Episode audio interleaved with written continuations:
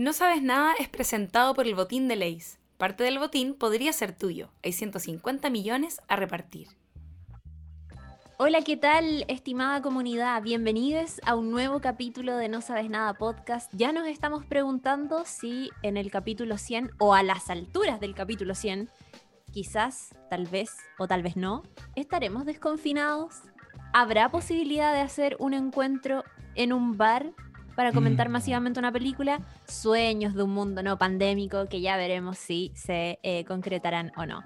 Soy Claudia Cayo, bienvenidos. Estoy junto a mis eh, habituales compañeros porque este es un episodio con formación completa de No Sabes Nada, así que voy a decirle hola a mi amiga personal, compañerísima querida, Lula Almeida. How are Oh. you? Muy bien, amiga Claudia Cayo. Un gusto estar aquí grabando nuevamente con ustedes. Les extrañaba y, sí. Y ojalá, ojalá estemos desconfinados para esa altura. Sería, sería interesante juntarnos con les eh, no sabes nadites en algún lugar, ojalá abierto. Pero en fin, sueños, como decías. Sí, y también estamos con nuestro amigo José Manuel Bustamante, que yo sé que cuando yo dije esto de juntarse, quizás se acordó de la última vez que lo hicimos para el final de Game of Thrones. Sí, efectivamente, me acuerdo y, y me acuerdo de tantas ideas que tenemos de vernos con nuestros no sabes nadites que me encanta pensar que nos estamos aproximando a eso. Bueno, saludo a, lo- a los no sabes nadites y las saludo a ustedes también, amigas. Feliz, feliz porque me encanta la serie que vamos a comentar. Y Sí. Porque me estoy tomando un cafecito, porque es bien tempranito. La Lula nos hizo grabar a, a mediodía, inéditamente. Siempre Fin de semana, funada. fin de semana. se va a Funaki, se va a Funaki aquí ahora. Sepan todos que son las 9 de la mañana. No. Es que la Lula está en Europa, entonces como que tuvimos que ahí hacer calzar los horarios. ¡Ah! Me pegué en la cabeza. No lo pudimos ver. ¿Escuchó? ¿Se escuchó? No, te pegaste con el No, micrófono. no, para. No, que estoy atrás, estoy como sentada delante de una pared y me, estaba riendo tanto para atrás y me pegué en la cabeza. Oye, yo dije, ¿dónde está la Chiri que se pegó un cabezazo? Está grabando desde una, no sé, Perdón. taller mecánico. Perdón. Y- Oigan. Pero estoy tomando un cafecito y estoy comiendo eh, papitas fritas. Papitas fritas Lays. Oh, en serio, Oh, Te juro. Te juro. Porque a toda hora, para grabar podcast y para ver series de televisión. Siempre. Así que espero que Amo. no se, no se escuche porque ah, voy a estar con toda la boca de pronto media eh, llena y pastosa. Bueno, y voy a aprovechar este momento entonces para contarles que llegó el botín más esperado por todos, el botín de Lays. Así es, porque todos los empaques de Lays, Chitos y de Doritos vienen premiados con platita. Hay un premio de 150 millones a repartir. Nunca ganar plata había sido tan rico. Corre a tu local más cercano y el botín de Lays puede ser tuyo. Ahora sí, amiga Chiri, puedes continuar. Bueno, y como lo decíamos, eh, vamos a estar comentando una serie que seguramente va a ser una de las grandes producciones de la televisión eh, del mundo de las series de este año. Eh, hace algunos días anunciaron los Emmy para una ceremonia que está programada para septiembre. Aquí tu podcast favorito va a estar comentando la mayoría de las series nominadas. Hay muchas que fueron reconocidas y que ya hemos comentado en otros capítulos, así que acá les invitamos a revisar también nuestro canal donde ahí van a encontrar, por ejemplo, episodios de eh, el especial de comedia de Bo Burnham Inside. Estuvimos comentando también eh, Moments in Love, la tercera temporada de, Master of None. Hay episodios de Luis Miguel. Hemos hecho episodios dedicados a películas que están cumpliendo décadas, como The Royal Tenenbaums o Almost Famous. Em, y así. Bueno, hemos hecho capítulos de muchas series nominadas y hoy día vamos a eh, dedicar este comentario a eh, otra de las grandes reconocidas en los Emmy desde las nominaciones. No sabemos si va a ganar. Tiene, está, está peluda la competencia este año porque hay muy buenas producciones, pero hoy vamos a estar hablando de esta serie original de HBO titulada Mayor of Easttown, que tiene dos nominaciones.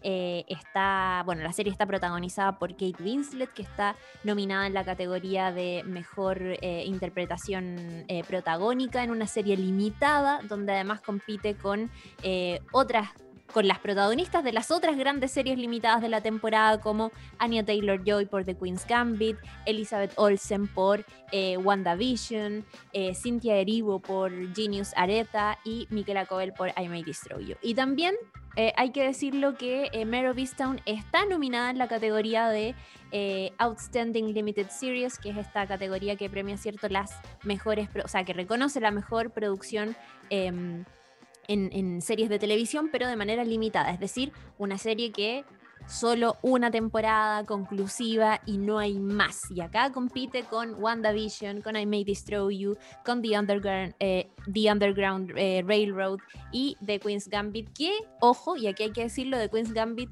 eh, corre con cierto favoritismo, de hecho ha venido ganando Globos de Oro, Critics Choice y por supuesto el cariño del público también. Ahora eso sí, le entró a la carrera Mare of Easttown, que yo creo que eh, también va a ser interesante lo que ocurra desde ahí, porque es efectivamente una serie que está protagonizada por una actriz muy querida y cuya interpretación ha estado siendo muy, muy, muy alabada y acá por supuesto que vamos a hablar de, mm, de esta serie. ¿De qué se trata? ¿Dónde la puedes ver? Te adelanto que está en HBO Max. HBO Max ya llegó a América Latina, ya está disponible, ya se pueden suscribir. HBO Go no existe más em, y ahí van a poder encontrar todo el catálogo, ¿cierto?, de, que, había en HBO Go, además de otras producciones. Y Easttown está disponible ahí por si la quieren ver eh, para que la encuentren. Me imagino que muchos de los que están reproduciendo este episodio ya se la vieron, así que eh, acuérdense, para quienes quizás no lo han hecho todavía, estos capítulos de NCN son con spoilers.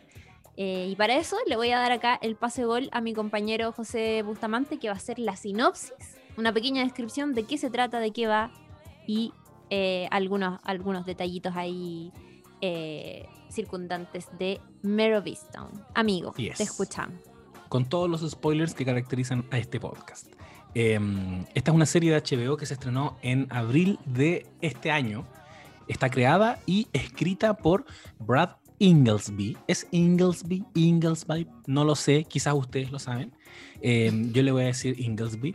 Y que se toma siete capítulos para contarnos esta historia de Marianne Sheehan o Mare, que es una mujer, eh, una policía de esta localidad que le da nombre, que le da el título a la serie, eh, It's, It's Town, que mm, está divorciada, es madre y es abuela y que debe lidiar, eso es algo que vemos desde el comienzo, permanentemente con críticas y juicios de sus vecinos porque arrastra el hecho de no haber sido capaz de, eh, re- de desentrañar un caso de una joven desaparecida hace algunos meses.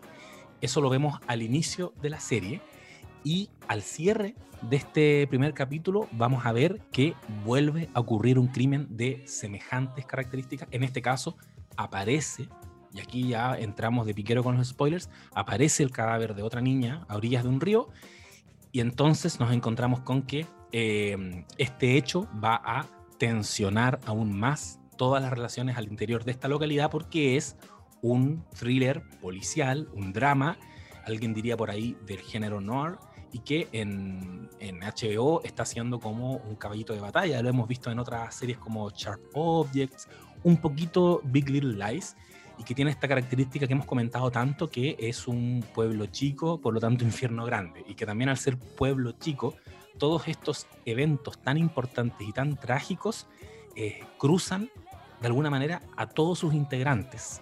Entonces, en este caso, en esta serie, en Mare of Easttown, vamos a ver que todos son sospechosos.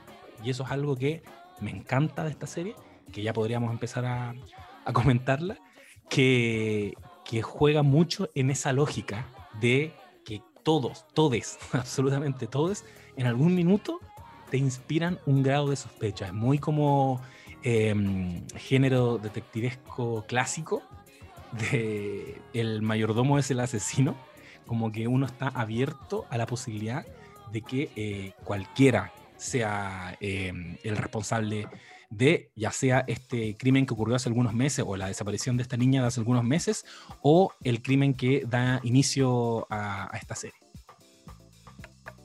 Muy bien, amigo. Excelente. Yo acá solo quería hacer una, una puntualización, hablar, o sea, mencionar en verdad a Craig Sobel, que es eh, la persona que estuvo dirigiendo los episodios de Mare of que justo hace un ratito antes de empezar a grabar estábamos hablando de The Leftovers, que es un capítulo que vamos a hacer próximamente, seguramente en los próximos meses va a salir el, capítulo en nuestro canal. Eh, y Craig Sobel es una persona que, por ejemplo, dirigió episodios de The Leftovers de American Gods y que eh, hace poquitito estuvo mm, eh, haciendo esta película The Hunt, que fue una película que escribió ahí con Damon Lindelof, como que acá quiero decir, la persona que dirigió Mare es muy amiga muy, muy, muy amiga y partner como de trabajo de Damon Lindelof. Eh, y me parece muy interesante porque creo que Craig Sobel es muy buen director. Eh, o me parece como súper rescatable su trabajo en producciones que involucran intrigas. Intrigas, cosas que.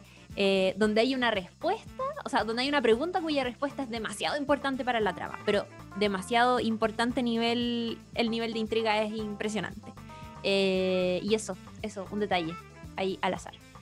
Oye, qué buena, qué buena saber eso. Em, solo quería transparentar aquí, nuestro amigo José tiene una niña dando vueltas cerca que se va a escuchar en el capítulo. Amigo, no importa. Eso es parte de la vida real. Le estaba mandando unos mensajes histéricos. Hay una niña hablando cerca. Este podcast no va a funcionar. No, no estaba así. Pero, pero estaba, eh, quería darles ese contexto. Gracias, amiga, por hacerlo. No, sí está bien. Es que lo que pasa que mm, igual eh, la vida con, eh, qué sé yo, trabajo telemático, teletrabajo, teniendo que transmitir desde el hogar y todas esas cosas, conllevan eh, realidad y eso a veces implica que haya desde personitas pequeñas hasta animales metiéndose en nuestros capítulos y yo encuentro que eso es bonito. Nos vamos a acordar a futuro de esto con con cierta nostalgia, así que está todo bien. Qué bueno que, lo, que lo señale. La vida real, en la vida real hay niños. Y en la vida real hay niños, así es. Así que qué bacán. Oigan, yo tengo una pregunta para ustedes, porque obviamente sabemos que la serie la han alabado bastante la crítica, la gente, eh, todos. Como incluso leí por ahí que Kate Winslet había estado también muy contenta con el personaje que había interpretado. Entonces quiero partir por preguntarles a ustedes ¿Qué les pareció? Así como de guatita cuando hacemos ese comentario inicial de, de eh, eh, apreciar la serie desde gustos personales, eh, más que lo técnico que ya vamos a comentar. ¿Qué, les pasó con, con Mare of Chiri, si quieres, puedes comenzar tú. bueno, a mí me pasó que me costó mucho empezar a verla.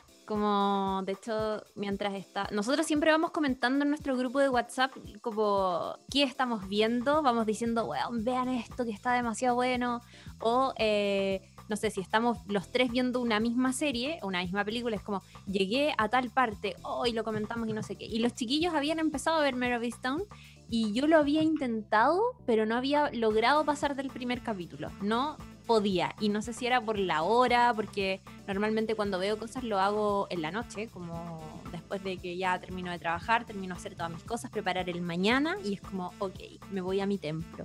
Y, no sé si estaba muy cansada, pero me costó mucho pasar del primer capítulo. Y en términos generales, les diría que me gustó mucho la serie y que la disfruté y que encuentro que Kate Winslet está impresionante pero que tenía las expectativas mucho más altas de lo que realmente me gustó. Como que, no sé, aquí es inevitable como entrar a comparar con otras series que tienen también una protagonista eh, como tipo policía, investigadora, investigadora que puede ser desde lo policial o desde lo periodístico, como nos pasó con Sharp Objects, por ejemplo, que, no era cierto una, no, era una detective em, eh, Amy Adams, sino que era una, ¿cachai? Y me gusta mucho el tópico como del pueblo chico, infierno grande. o sea, disfruto mucho de como ese tipo de historias en un Twin Peaks, pero también en un Sharp Objects y también en The Fall, que también es otra serie que hemos comentado acá que, es, parecida. Eh, como en, ese mismo sentido hay un caso, una mujer investigadora que se cruza con, con temas de género, con la vida personal y cosas. Eso me parece muy apasionante. Pero por alguna razón, no sé, esperaba que el desenlace fuera tan sorprendente como fue para mí el de Sharp Objects, que a mí me dejó como, no puedo creer esta weá. Mm. Y, y no me sorprendió tanto porque es una cosa mucho más real, si se quiere. No sé si real es la palabra, pero eh, nada, o sea, me gustó igual, pero pensé que me iba a sorprender mucho más y que, que la iba a amar mucho más. No es mi favorita, por ejemplo, para que gane la, la mejor serie limitada. Yo acá lo he dicho muchas veces. Con todo lo que me gustó Gambito de Dama y todo, creo que la que merece llevarse ahí en esa categoría, que era lo que decía recién, es por lejos I May Destroy You. Como me parece como relato muy novedoso, muy bien escrita, muy bien actuada también, y, y la encuentro realmente novedosa y para mí es la mejor del año. Creo que debería lle- llevarse como el, el Emmy en ese sentido. Pero de todas maneras me parece que es una buena serie y que claramente es digna de comentar. Eso me pasó a mí. Sí. Estoy bien. muy, estoy muy de acuerdo con tus apreciaciones. Yo, a mí me pesó mucho el fantasma Sharp Objects porque además me la repetí hace poco. La estuvimos viendo con la Oh. Mel. Entonces terminé de ver Sharp Objects de nuevo, que dicho sea de paso, por Dios, qué serie más buena. Yo creo que está, en- yo creo, cacha, yo creo que está, puede estar en mi top 5 de series de la vida. No, Voy a dejar es series de drama. Increíble. Porque si lo abrimos a comedia, ahí ya la... No, entonces- sí, pues, muy distinto. pero, pero es que es que es, es- está escrita, yo creo que como reloj suizo, y que eso debe ser una de las cosas que más me, me atrae de Sharp Objects y que era el gran, la, gran, la gran vara alta que yo le había puesto a Mayor of Easttown, que yo no cachaba de antemano de qué se trataba. Yo entré entre que supe más o menos de, de qué iba la premisa hasta que la vi, fue como yo, yo creo que el mismo día, como viendo leyendo la sinopsis en, en HBO Go en ese momento. Y, y por lo mismo entonces yo creo que estaba viendo que se desarroll- estaba esperando que se desarrollara un caso policial muy en la línea de eh, cómo ocurre en Sharp Objects, pero y que yo voy a aludirle permanentemente porque creo que es inevitable la comparación. Yo igual creo que eh, HBO también aquí está apostando por un género que le ha funcionado, que le funcionó también. eh, hay patrones que está repitiendo porque están teniendo buen resultado. O sea, ver a Amy Adams en un rol distinto, con un personaje femenino empoderado, pero bien decadente y como bien quebrado emocionalmente, eh, en un pueblo chico, eh, de- develando y, y- e investigando un caso que va a estar muy cruzado con su historia personal, porque ella Mm. también era integrante de ese pueblo chico. Eh, siento que es una fórmula que la eh, replican acá en Mare pero con Kate Winslet, que por Dios, que debe ser como la, la queen del cine que le faltaba al mundo de las series. Eh, creo que tú, Lula, habías dicho que ella había actuado ya en una serie antes. Tu Lula. Bueno, puede que haya actuado más de una, de hecho. Sí, es- es- trabajó en una serie. Uy, se me olvidó ahora el nombre, pero también era de HBO.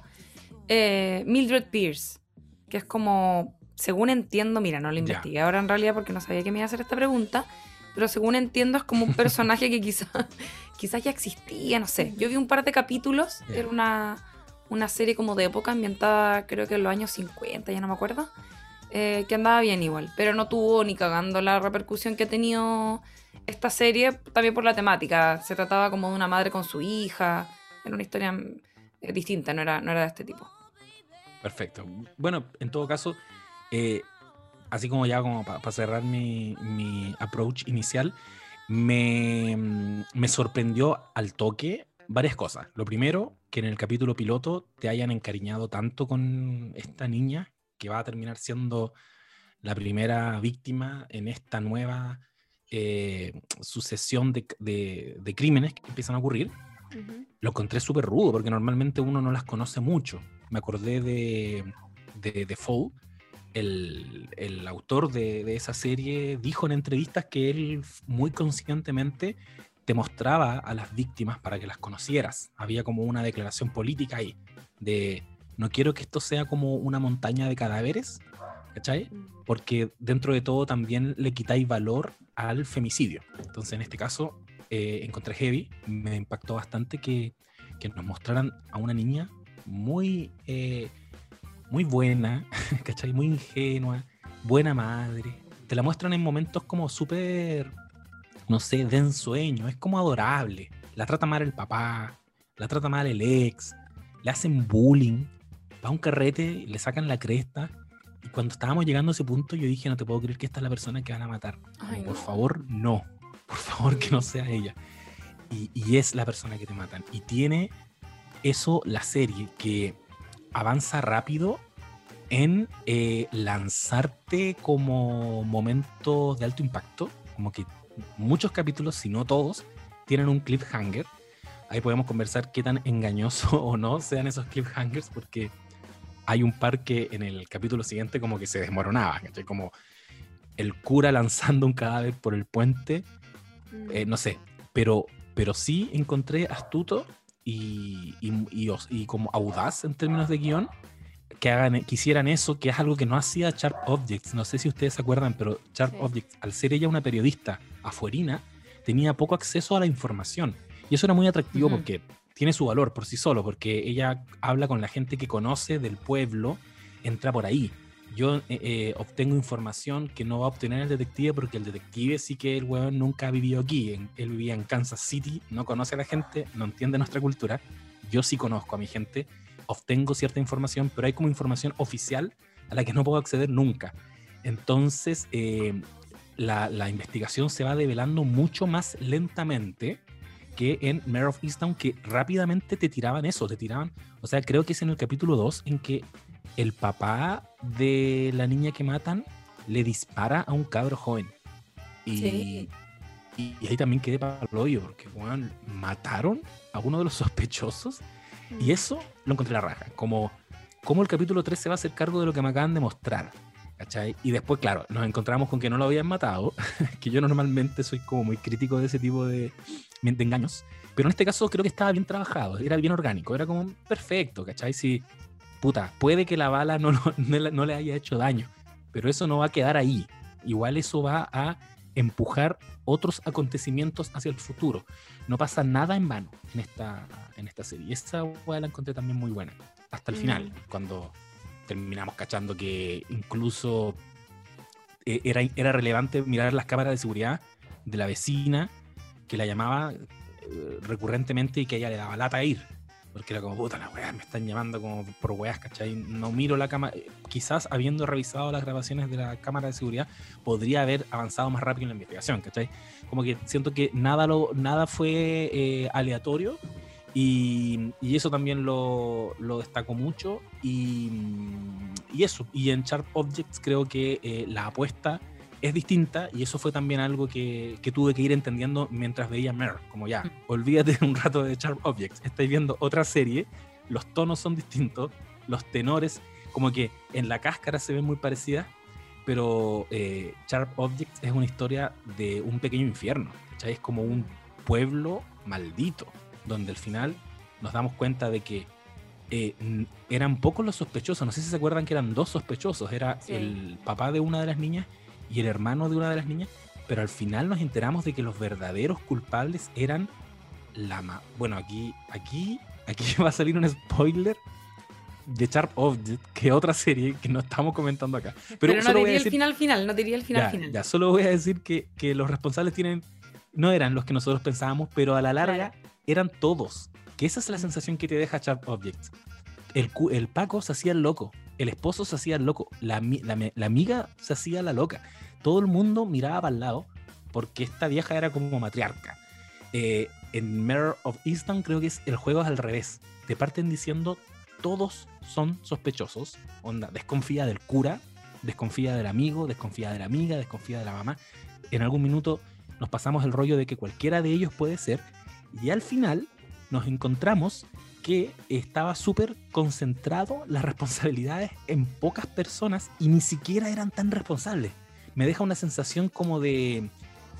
como de puta, es un pendejo, ¿cachai? Es un cabro chico que, que reaccionó como reaccionó por culpa del papá, ¿cachai? Em, me gustó que en Mare of Easttown te queda la sensación, a diferencia de Sharp que es un pueblo maldito y uno, uno le dice como a Amy Adams, dan ganas de decirle, sal de ahí, vuelve a tu, a tu casa, ¿cachai? Ándate, porque te van a terminar matando, como literal.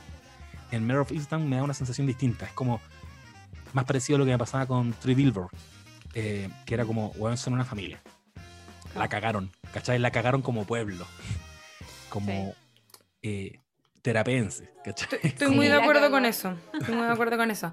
Yo, eh, a mí en lo personal, quería recoger como cosas que han dicho eh, tanto tú, José, como la Chiri también en relación a esta percepción como más de guata del, de la serie, que es que, claro, no tiene... eh, yo la verdad cuando, cuando la empecé a ver, me la habían comentado algunos amigos, eh, amigues, que la habían empezado a ver y que onda, no habían podido dejar de verla, como que se habían puesto a ver el capítulo 1 y habían terminado así, no sé, a las 5 de la mañana de ver la serie porque eh, como que les generó una adicción instantánea. Y mm, que es distinto a lo que cuenta que le pasó a la Chiri, ¿cachai?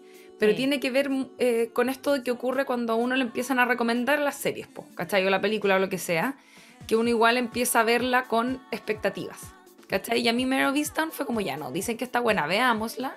Y efectivamente me vi, yo me la vi en dos tandas, vi primero dos capítulos y fue como, ah, ya, está ok, está buena. A mí Kate Winslet la amo profundamente, entonces como que tenía muchas ganas de ver la serie eh, por ella, sabía que eran poquitos capítulos, entonces como que eh, me lo tomé con calma en un principio, pero después en la segunda tanda que me tiré, efectivamente terminé a las seis y media de la mañana de ver una serie, cosa que no me pasaba hace mucho, mucho tiempo, que es una buena señal. Igual a mí sí me, sí me gustó bastante, pero por otras razones de las que comenta, por ejemplo, el José. Como que me gusta igual la comparación que hacéis con Sharp Objects, que aprovecho de, de pasar el dato que escuchen el capítulo que hicimos porque yo encuentro que es uno de nuestros mejores capítulos de No sabes nada todo esto.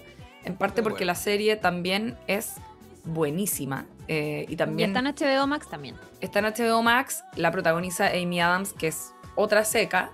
La serie es muy, muy buena en muchos sentidos. La trama en sí es buenísima. eh, las actuaciones, hay como unos sentires medios extraños que están buenos, que también vienen de, la mano de, cómo está construida la historia.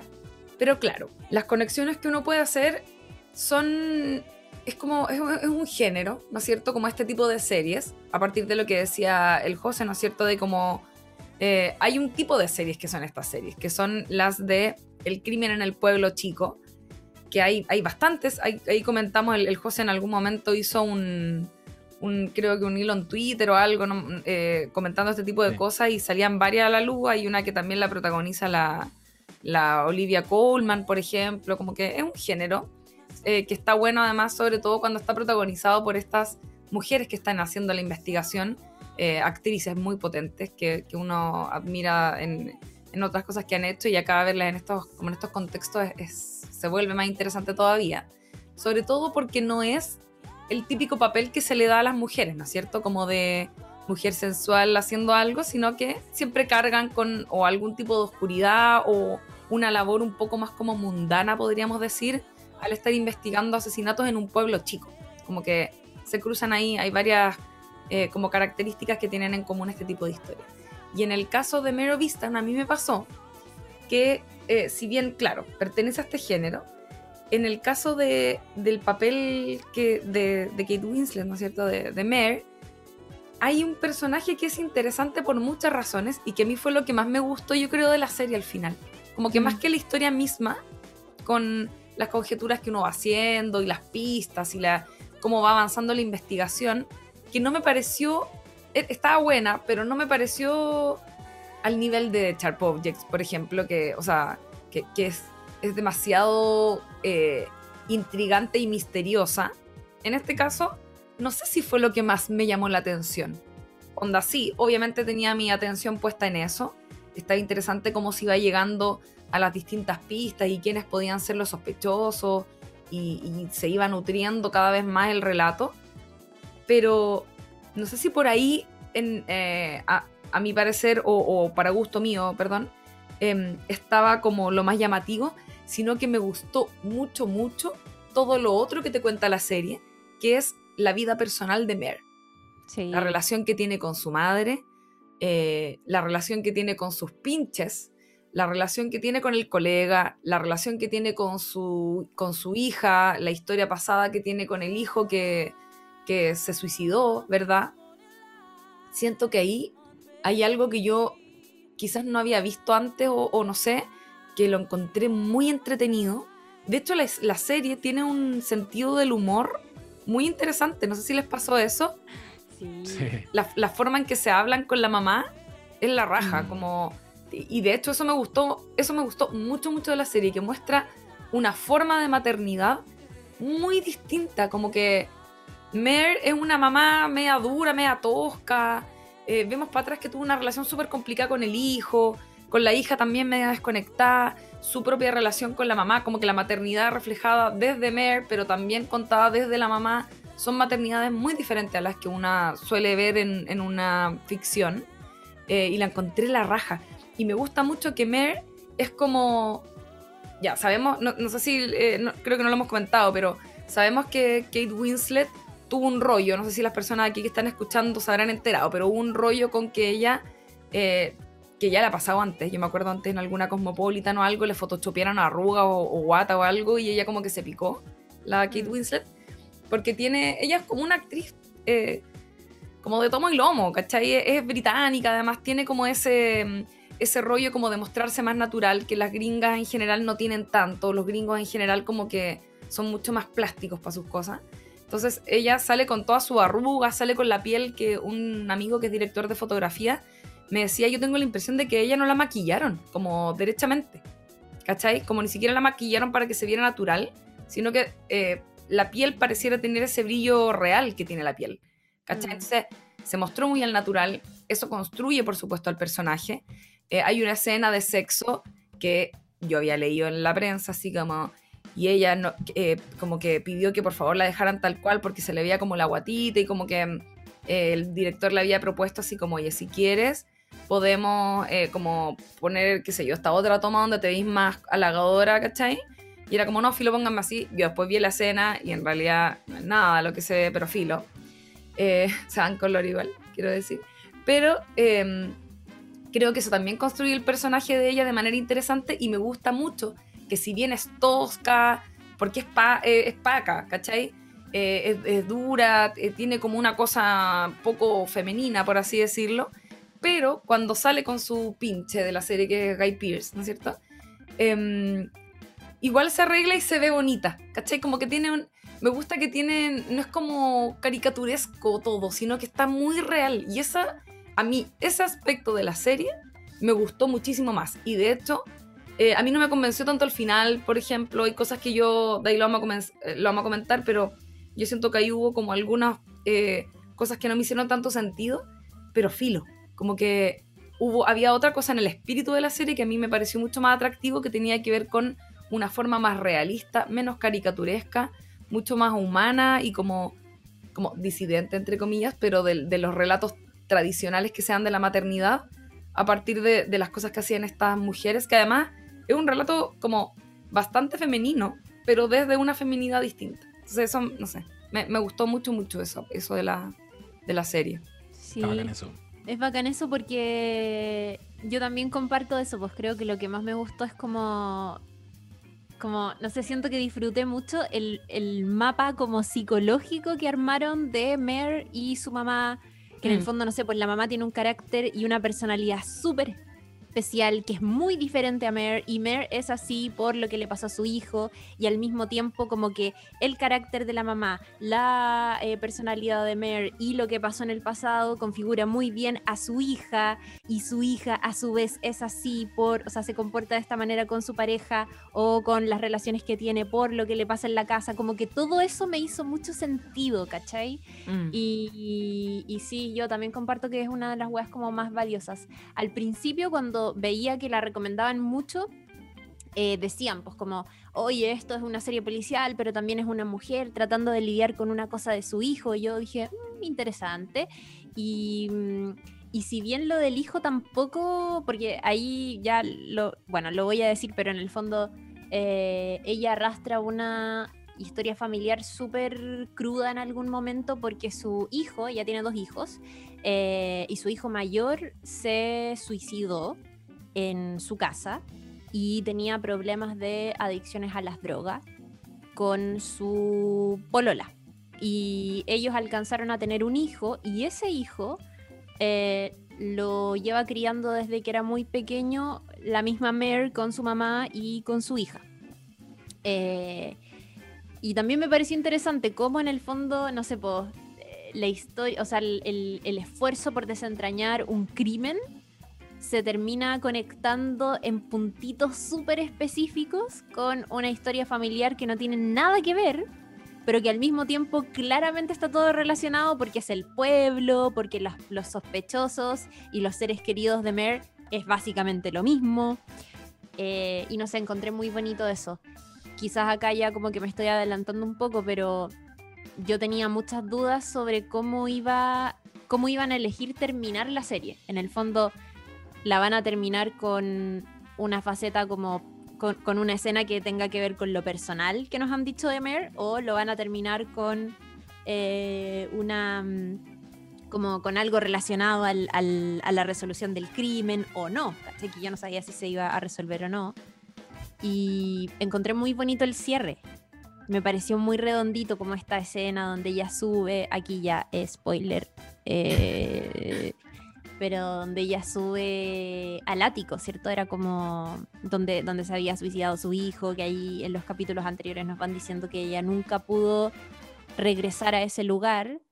Y todo eso encima coincide con que su hija se va a la universidad, o sea, elige irse de ese pueblo para, para, para entrar a la universidad, un lugar que no, es, que no es muy cerca, pero que es muy bacán, que es una oportunidad, la raja para ella.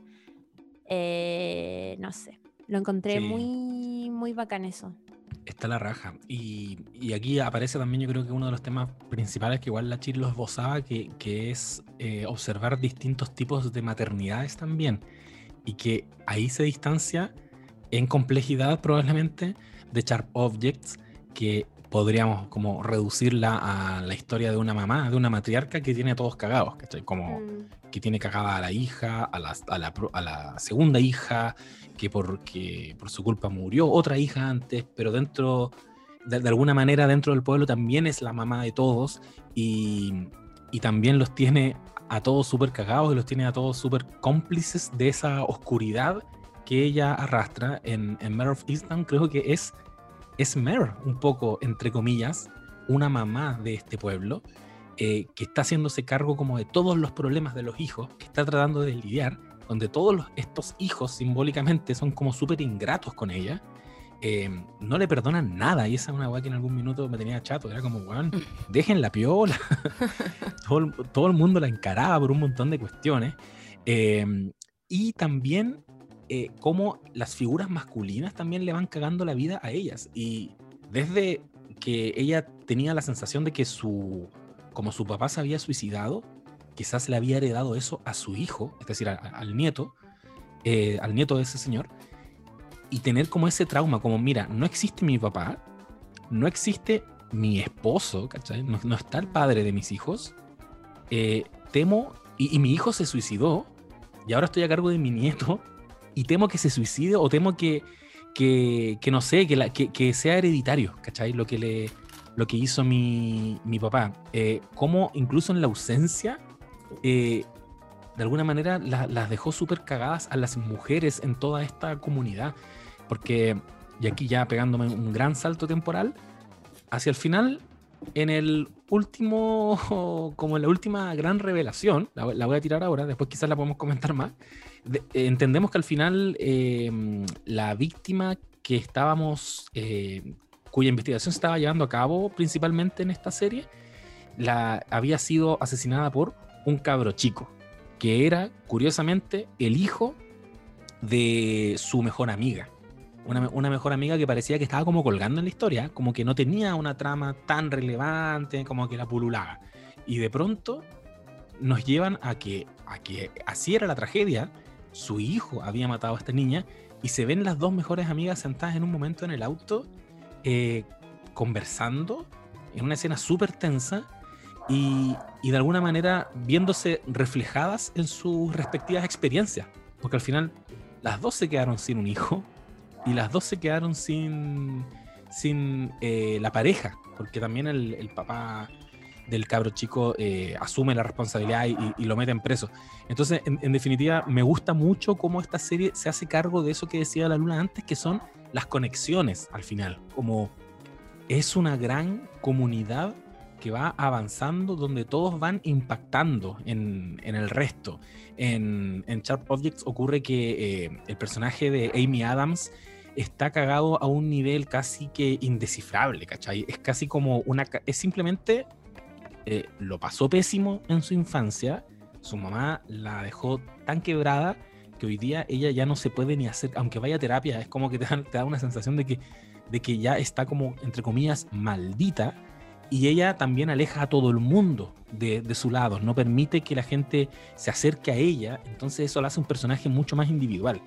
Y, por, y finalmente eh, es consecuente el resultado de, esa historia con las características de ella como protagonista, porque también era su propia madre, era como su propia familia la que había participado de alguna manera en, en los crímenes. En el caso de Mayor of Easttown, como es también un viaje mucho más colectivo, como son eh, varias personas, ocurre eso que, que, es algo que me gustó bastante, que, que también todos de alguna manera son no sé si, no sé si responsables, pero, pero todo el pueblo de alguna manera permitió que ocurriera esto, ¿cachai? Lo que son estos asesinatos.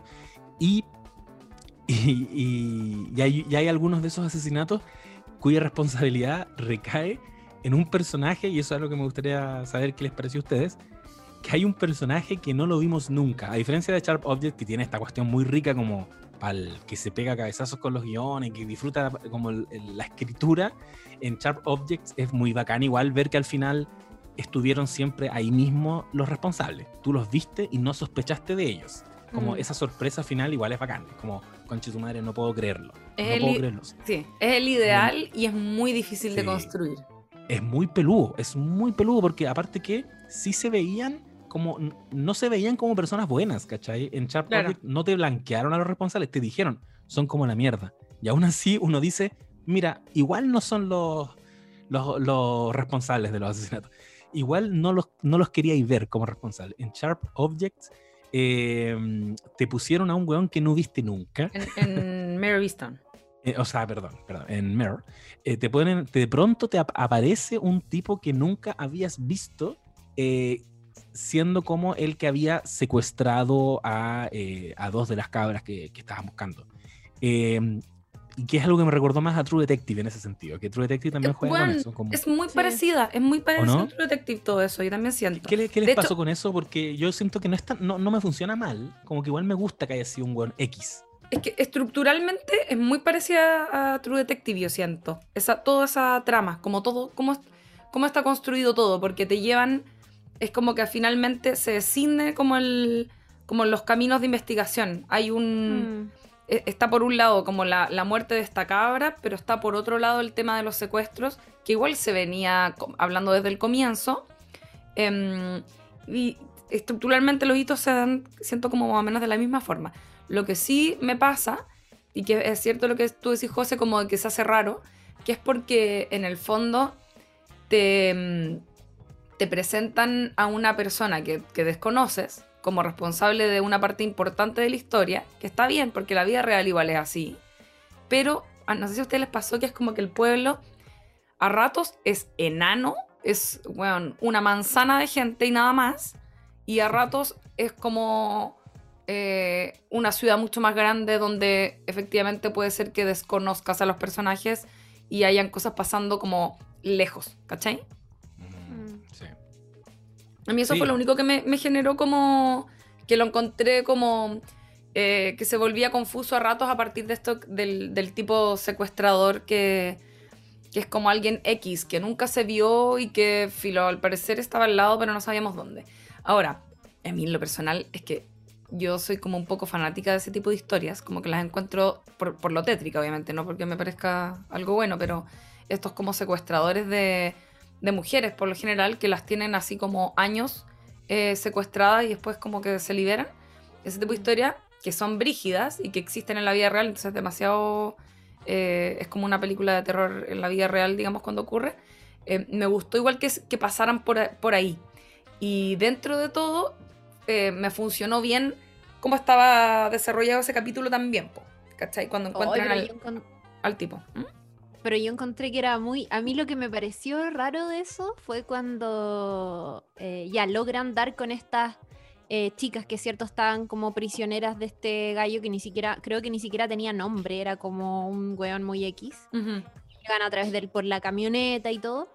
Pero se me hizo muy raro lo que pasa después y, y medio lo que no pasa también, con esta chica que, que, llevaba ahí, no me acuerdo cuánto tiempo era lo que había estado desaparecido, pero que no es cierto la protagonista que asesinan al comienzo, sino que era la otra desaparición donde lo que nos habían mostrado era como esta mamá que incluso iba a encarar a Mer porque le decía, oye, mi hija ya desaparecía no sé cuánto tiempo y acá em, la investigación se detuvo y no sé qué.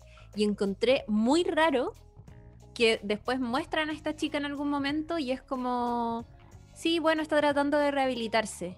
Y es como, weón, esa, no sé, es como que sentí que después de todo lo que vivió, esa mujer debería estar muy mal, ¿cachai?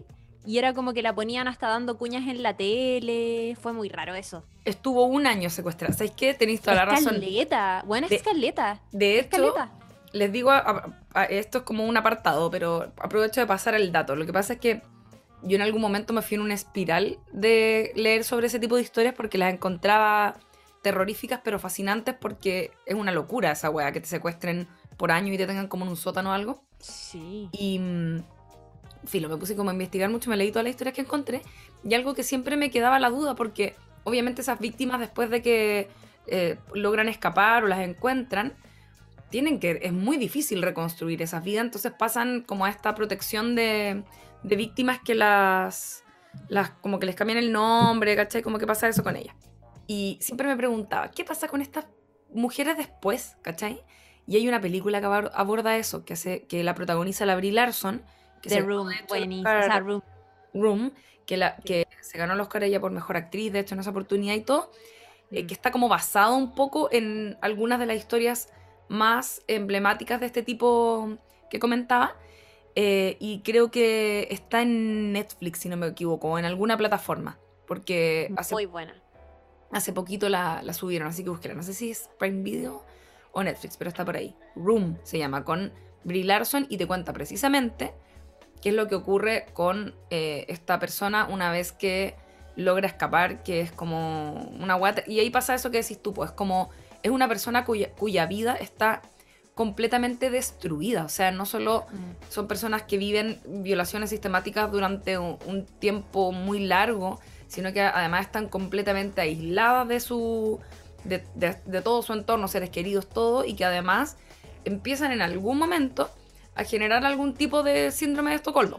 ¿Cachai? Si es como. es medio inevitable eso.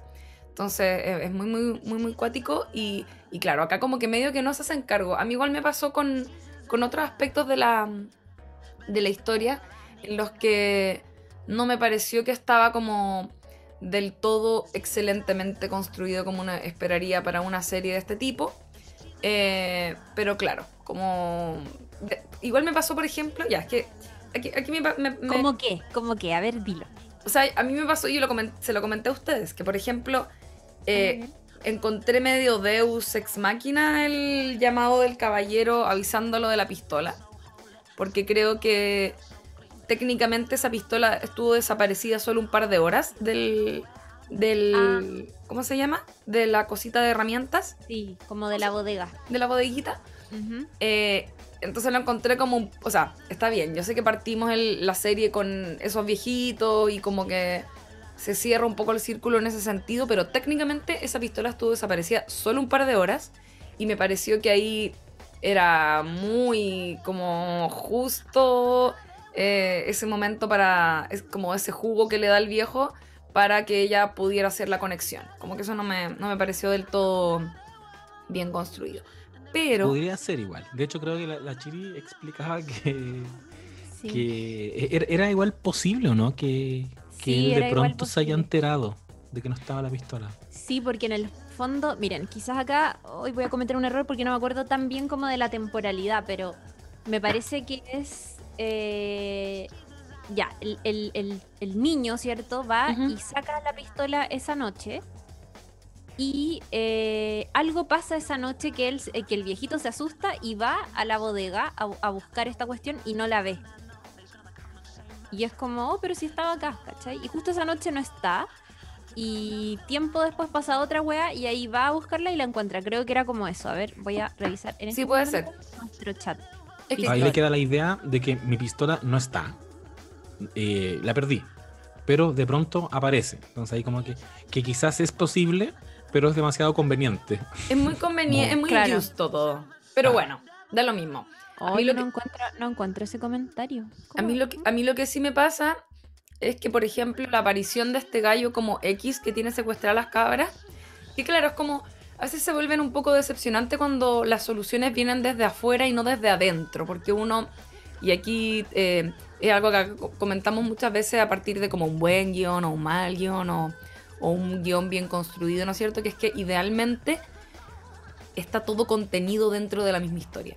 Entonces cuando uno, eh, cuando ocurren estos, estas, este tipo de situaciones, que la solución viene desde afuera, viene desde eh, un lugar que no se ha explorado, que no hemos pensado, que no te la han expuesto, sino que, filo, como que llega, qué sé yo, este secuestrador como random que estaba por ahí, se siente raro, pero a la vez a mí me pasa que lo sentí realista igual, ¿cachai? Ujú. y, y, hay- y aporta mucho en función de ese capítulo, que es un gran capítulo, el hecho de tener, porque además es un secuestrador, entonces tiene sentido que fuera una persona que está escondida, por así decirlo, ¿cachai? Como no está a la luz. Y me pasa que ese capítulo llega muy de sorpresa, todo lo que ocurre ahí es muy sorpresivo y por lo tanto funciona bien y como que con eso ya mm, para mí es suficiente, ¿cachai? Como que está bueno igual que te, te agarren desprevenida, por así decirlo, ¿cachai? Aparte que pasa algo bueno en este tipo de historias y que es lo que me pasa con la temporada 1 de True Detective también, que cuando no lo has visto nunca el tipo, simplemente te aparece y te aparece Mm. en ese lugar tan desastroso. Lo que ocurre es que eso permite que te dé más miedo el personaje y se vuelva más impredecible. ¿Cachai? Yo hasta el minuto lo único que sé es que este tipo secuestra niñas. No sé si es un tipo atlético, no sé si el tipo tiene la capacidad de enfrentarse cuerpo a cuerpo con el detective. Eh, no, no, no sé cómo, no sé si tiene armas, ¿cachai? Y, y eso yo creo que contribuye a la escena, que es probablemente una de las mejores secuencias de, de esta serie, que es cuando eh, Mare y Sable van a encuentran el paradero de este tipo mediante esa camioneta y se meten a la casa y se van dando cuenta, pero muy rápidamente, solo mirando eh, indicios, se dan cuenta de que él ciertamente es. Y de pronto empieza una de las niñas secuestradas a mover y a golpear la cañería para que sepan que están debajo. Y Dios mío, altísima tensión. Eh, me pasa que quizás en ese sentido me funciona no haber visto nunca a ese, a ese weón, porque te genera esta idea como que hemos hablado de las películas de monstruos, que es mejor no verle la cara, ¿cachai? Ujú. Para que no te desilusiones. Bueno, aquí no sabíamos nada de él y por lo tanto era, era un misterio todo lo que podría pasar en torno a él. Y si, y si pensamos que quizás, claro, es, es mucho más orgánico cuando es alguien que tuviste, en, en- que- como en el caso de Sharp Objects, o el weón que recurre siempre al mismo ejemplo, eh, que es alguien que estaba dentro de la historia, que es como, entre comillas, más correcto a nivel de guion, que te engañen de esa manera. Eh, en este caso, igual me funciona que sea. eh, me perdieron, amiga, ¿o no? No, no, no. Estamos... Chucha. Voy a, voy a hacer a cada rato. como para que Claro. sepas que te estoy escuchando. Dale. Oh, fuck, espérate, ¿qué estaba diciendo? Eh, Estaba diciendo a el- propósito de esto, de estas como sorpresas que te, te da la vida, básicamente. De tirarte un culpable que viene de afuera. Claro, Sí. un culpable de la Denme 30 segundos. Si quieren, pueden decir otra cosa. Sí, sí, no te preocupes. Eh, Em, ya, a ver, retomando. Eh, Oye, estaba, estaba buscando en el chat de nuestro. me acordé, me acordé del punto. Dale, dale, dale. Que. Oh, no les puedo creer, amigas, lo perdí. Ya, denle, denle. por favor, dejemos esto porque me da mucha... ¿De qué va esta weá? Oye, estaba revisando nuestro risa. chat. Les eh, da risa. Estaba revisando nuestro chat de hace como un mes o algo así. Y estábamos hablando un fin de semana, como, oye, se viene tal capítulo, no sé qué. Y yo de pronto me tiro un manso spoiler en el chat. No sé si se acuerdan. Sí, po. Pa'l hoyo, pa'l José. Sí, me cagaste. José, escribo, ¿por qué le dispararon a Sable? Y mando como unos stickers, así, mando tres stickers de impacto. Y el José, ¿quién es Sable? y yo, ay no, nada. y preguntando como, ¿es Mer? Y yo no, onda, no, no volví a responder como... Perdona. Claudia ha salido del chat. Así como... Es que pensé que ya la habías visto esa parte. Pero, ¿sabéis que no me perjudicaste tanto? Porque, porque me dejaste con la idea de que le disparaban. Yo dije, si lo hubieran matado, el spoiler hubiera sido derechamente, Juan mataron a, a Entonces, como, ah, como fuiste tan sutil en, le dispararon, dije, ah, obvio que, bueno, le van a disparar, si igual es un detective y va a quedar hospitalizado y todo bien, amiga. Pero ese va a quedar hospitalizado. va a quedar hospitalizado un rato. Va a quedar. Eh, van a dializar y se va a recuperar. Va a dializar, va a quedar con licencia. Y, y, después volvemos a las canchas. Y fue como un headshot. Pues. Fue como, oye, esto no es, le, dispararon. Este, le reventaron la cabeza. Oye, ese, eh, ese momento es de alto impacto igual. Es sí. Es que yo también no podía creer que fuera tan de alto impacto que dije, capaz que no vi lo que vi. Y capaz que le dispararon como en el pecho. Igual me sirvió. Ahí para mí es como el momento en que te dicen, sí, matamos al detective nomás, qué weá. Es que sabéis que tiene que ver con lo que decíamos como... Eh, ya, por eso yo decía que valoro igual que aparezca este secuestrador que nadie ha visto, porque insisto, igual es una persona que está haciendo algo muy tétrico, muy creepy, y por lo tanto igual se justifica que es una persona que eh, se esté manteniendo también como en un bajo perfil, ¿cachai? Claro.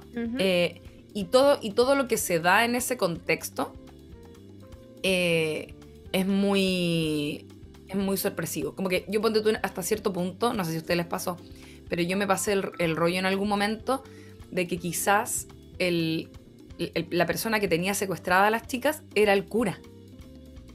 ¿Cachai? Mm. Como, porque venían, venían moldeando eso, que además me gusta mucho porque también se hacen cargo de una sospecha que todo el mundo va a tener de ahora en adelante con los curas, ¿cachai? Que es como, estos locos eh, parece que son creepy. Entonces, mm. es, muy probable que si pasa algo, hay algún abuso, hay no sé qué, el cura es el responsable. Y se hacen cargo de eso, pero de una forma... Eh, eh, realista igual, ¿cachai? No era el, monstruo de la historia, sino que era una persona que efectivamente tenía una acusación anterior, que, efectivamente tenía algún comportamiento eh, no, no como corresponde con, eh, con, una joven, digo, como que el buen efectivamente tenía, tenía comportamientos que no, no correspondían para un cura, menos con los tiempos que corren, ¿cachai? Como de tener tanta cercanía y todo eso. Eh, y, finalmente, claro, el, gallo terminaba siendo un tipo X eh, y todo, y como que se desencadena una situación muy inesperada que yo me imagino que para una policía eh, eso, eso debe ocurrir, como que te topáis en el momento con esta como escena de acción, ¿no es cierto? Como con esta secuencia de acción. Eh, porque investigando llegáis a ese tipo de momentos, ¿cachai? Como, no sé si me mm. explico, como que siento que me gustó eso, lo encontré, me imaginé que era realista, no sé si será realista, pero me lo imaginé realista. José, iba a decir algo. Es el tipo de cosas por las que yo no podría ser policía, porque estaría como cagado mío. Como la sensación de, se supone que me prepararon para esto, pero puedo de esto no salir vivo, ¿cachai? Que tiene que ser algo que debe vivir obviamente en su día a día eh, la policía cuando se enfrenta a este tipo de situaciones. Y yo creo que eso me lo, lo, sentí muy bien en esa historia, como, mm. de más, Sable, cabro joven, lleno con un futuro por delante, futuro promisorio. Hasta ahí nomás llegó esa historia, porque llegó al lugar equivocado, al momento equivocado, con, con, una policía un poquito más temeraria que él, que fue nomás al lugar, que no tenía arma cagó. como que las circunstancias nos llevaron a que simplemente eh, murió. Y lo que iba a decir antes es que, no, es, es simplemente que quizás uno puede pensar que claro que eh, lo correcto, lo esperable es que sea el, el, responsable, como el asesino, sea alguien que siempre viste. Y ahí es cuando uno aplaude y dice como, oh, qué orgánica esta historia, siempre estuvo ahí, cómo no me di cuenta. Mm. Em, sin embargo, yo creo que intencionalmente esta serie sacrifica ese aspecto. Eh, es como, mira, si no es una historia policial perfecta, ¿cachai? En desmedro de, o sea, en beneficio, perdón, de eh, la historia personal del personaje de Mer, que es lo que decía al, al inicio la Lula, que es probablemente una historia que descansa una serie que descansa mucho y que tiene y que deposita su valor en el viaje psicológico y la historia que está arrastrando sobre sus hombros el, el personaje de, de, Kate Winslet. Y al hacer eso, entonces todo lo demás tiene que girar igual un poquito en torno a ella.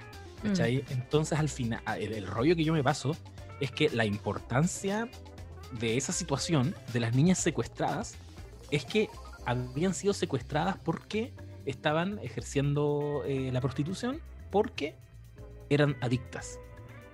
Y la adicción a las drogas fue también lo que la hizo a ella perder a su hijo, ¿cachai? Mm. Entonces, como que creo que no se dieron muchas vueltas en que sea una gran historia policial, pero mira cómo las drogas le están haciendo daño a todas las drogas. Como un sí, po. De, hecho sale el, a todos los integrantes de nuestra de, de, hecho hay un personaje que muere por sobredosis también, tenéis razón, como que hay una cosa ahí que, que, engloba y que tiene que ver sobre todo con, con este tipo a veces de ciudades como menores, por así decirlo, de Estados Unidos, donde la droga eh, es como la, la pasta base en las poblaciones, ¿me cacháis? Como es... Eh, el, punto de fuga, ¿no es cierto?, donde se pierden un montón de juventudes y un, y un montón de vidas. Igual lo veo, lo veo un poco así. Eh, en relación a, a, esto como que este como paralelismo que hacíamos con o comparación con True Detective, a mí, miren, no sé si es como de, quizás no fue así, pero yo tengo la impresión de que se basaron casi en la estructura de, de True Detective, porque de hecho no sé si les mm. pasó, pero el capítulo en la casa del secuestrador, que era como ah. caleta de rato, una secuencia como por estos recovecos de la casa, medio laberíntico, me recordó mucho a ese capítulo de True Detective. ¿Con la weá del campo? Eh, ¿Cuál es el campo? Ah, cuando están, cuando encuentran a los niños secuestrados. No, cuando. ¿De qué temporada de True Detective la 1. estamos hablando? La 1. No, pues cuando se van a como esta weá en el campo y hay una y está como esta casa abandonada. Ya, y, sí. Y están Ah, ya. O sea, perdón. Ah, ¿verdad? Ah, no. Yo iba a decir otra cosa, pero tenéis razón, en realidad se parece más a eso. Yo iba a decir que a mí me recordó el, el capítulo de la, del plano secuencia maestro. Ah, verdad. Ese capítulo, puta, que es bueno. Acá no hemos hecho capítulo todavía de True Detective. No. No. Deberíamos hacerlo porque a todo esto lo- me lo repetí hace un tiempo y no me gustó tanto como me había gustado antes. Lo encontré mega machista, pero interesante. Plano para Parece, que, lo- parece que lo habíais serie? dicho. ¿Qué? La serie, po. ¿Qué, qué dijiste? Mira, qué análisis. Encontraste me- mega machista el plano secuencia, pensé. Con toda No, la cantidad de hombres en la serie. True Detective. True Detective es cerda, es como. Oh, así como ya full Machirulaine. Pero, pero, pero la historia es muy buena. A mí, me gusta Además, mucho de los elementos que tiene. Hombres Em, quebrados. Hombres que. atormentados. Hombres que, quebrados, atormentados, todas las mujeres al servicio de los hueones, nomás como para agarrar, onda, literalmente eso. Em, Ay. Pero bueno, cosas, cosas que pasan. Igual yo la primera vez que la vi la encontré espectacular, no me hizo ruido en absoluto. Después la vi de nuevo y fue como, oh. Em, pero me pasó eso, que sentí que era. eh, y lo pensé cuando terminé de ver Mer, porque sentí que como que había un punto medio, por así decirlo, con el. Cuando descubren al secuestrador, que era muy parecido a lo que ocurre en True Detective cuando encuentran a esos niños secuestrados, ¿cachai? Y después como que se abre una nueva beta que es eh, a en- encontrar al, al- al- como al líder de la secta, ¿cachai? Que era que al final te das cuenta, como decía antes, como es como que se separan, ¿no es cierto?, la- las líneas de investigación, porque hay una que tiene que ver con ese secuestro, pero hay otra que tiene que ver con la muerte. Y como que en este caso, obviamente, eh, bajan un poco el tono y finalmente el asesino termina siendo este niño, que es como más accidental y por lo tanto mucho más propio quizás de un pueblo, ¿cachai? Como que ya tuvo algo suficientemente creepy con el tema del, del secuestrador eh, y lo otro es algo más mundano y eso también lo encontré como que me gustó. Siento que, sé lo que me pasa? Que siento que las cosas que, que, que encontré que no fueron tan llamativas de Mero Town o que quizás no fueron como eh, propuestas novedosas en relación a la investigación y todo eso, igual me gustaron, porque las encontré propias de una historia que igual está en un pueblo donde, a diferencia de True Detective o a diferencia de, de Sharp Objects, no pretende ser espectacular en ningún sentido. ¿Cachai? Sí, es como súper real. Sí, Como que Sharp Objects igual tenía una beta que era más como realismo mágico, como todo. totalmente. Como la abuela de la mamá y como los confederados, toda esa weá era, no sé, es un poco, es como realismo mágico igual un poco. Pero sí, tenéis razón. Sí. Y lo, lo otro que, que me pasó es que siento que está súper bien dosificado eh, como las respuestas a los grandes misterios que tiene Mare of Easttown. Porque en el fondo, no sé, por la otra vez comentábamos con el José que creo que en el chat lo hablábamos como sácate una revelación, básicamente. Sí. Porque en, en todos los capítulos, como ya del tercero en adelante, hay una gran revelación así, de verdad, como muy importante.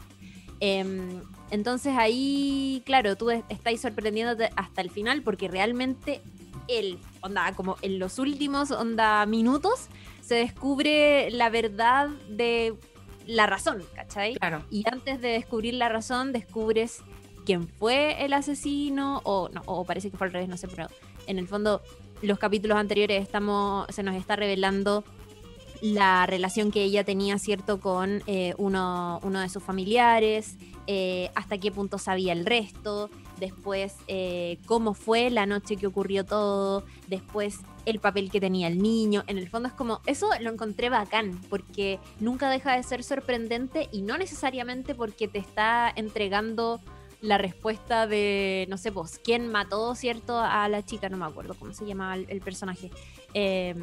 Sino que, que en el fondo te va sorprendiendo con otras cosas también que uno no esperaba. Pues yo mm, te juro que no me esperé como sabía y, y uno no sé si es porque uno es mujer y ya está como desgraciadamente muy acostumbrada a que la respuesta sea, oh puta, un hombre abusó de una chica y ese es como el punto de partida de todo esto. Eh, yo más o menos que lo esperaba y siempre cuando veo este tipo de historia o me espero una violación o años de abuso o cosas por el estilo. Em, y acá más o menos que, que tenía toda la sensación de que iban para allá, pero no deja de ser sorprendente cómo te lo van contando y, y la historia real, pues que era como todo partido en esta, en esta reunión familiar, donde eh, creo que el tío no tenía dónde quedarse y se fue a quedar a la cabaña de ella, como, ¿cachai? Claro. Sí, y cómo lo van triangulando cada vez más, porque es como, ya, llega un punto en que uno ya sabe que el problema está en esa familia, Mm, pero no lográis cachar cuál de ellos es. Yo Sí. trataba como de adelantarme a eso, como, no, me tinca que me quieren decir que es este hermano, pero debe ser este otro hermano. mm. Y hasta el momento en que se están, en que se van juntos al río, parece que a pescar, Sí, y hay un arma de por medio y parece que van a matar a- al, al que supuestamente nos están diciendo que es el responsable, pero después nos dicen que no era él. Y, y están todo el rato en estos últimos capítulos, en estas últimas secuencias, desviándonos la atención de uno a otro, de uno a otro, y de pronto era como, bueno, sí, estaba en esa familia el problema, pero era el hijo. Y esa weá yo no la vi venir, jamás. Oye, igual quiero decir que qué onda el nivel de protección a las niñas, como de desprotección que tiene esa niña, que era como, weón, abusada por dos de sus tíos. Onda palpico. ¿Por qué por dos?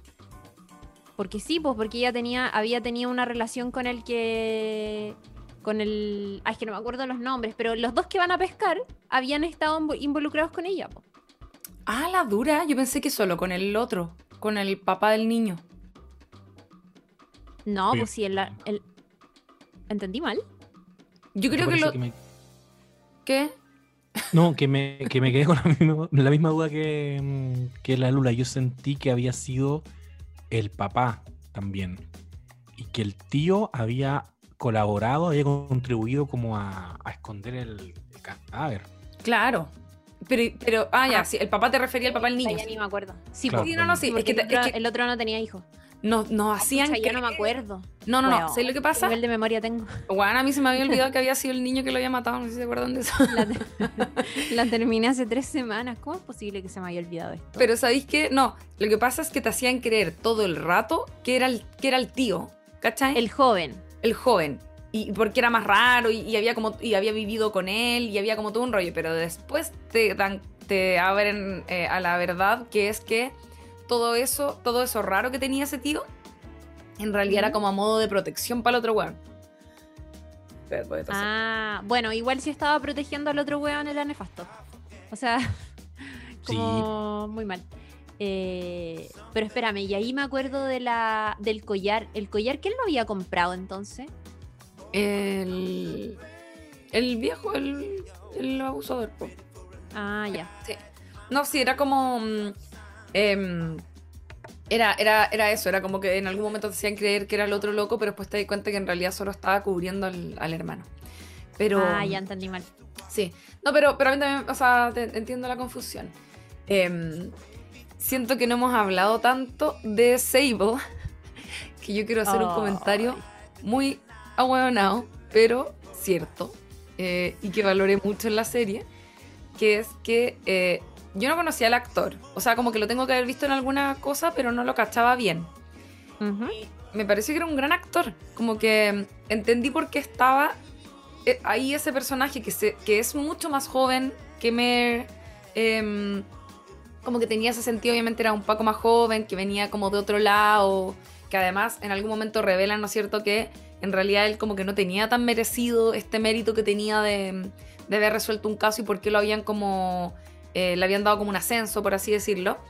Eh, pero me pasó que lo encontré que actuaba muy bien, principalmente porque eh, creo que es la única actuación que he visto en mi vida, onda, en la historia de mi vida, de alguien actuando tan bien como curado.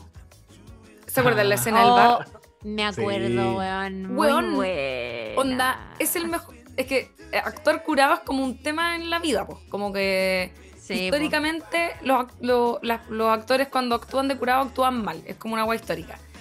Y onda real, en las teleseries, por ejemplo, igual es un tema. Es como ya, lo vamos a poner actor de curado, pero no que no hable mucho porque se va a notar como. Es un tema, ¿cachai? Nadie actúa bien de curado. Y este loco, onda, ojo desorbitado y weá, como. no sé si se dieron cuenta de eso. Sí. Como, amigo, te curaste. Weón, Hacer la escena. Era demasiado Sí, sí, realista. De, si hay gente que nos está escuchando desde el extranjero, actuar de borracho.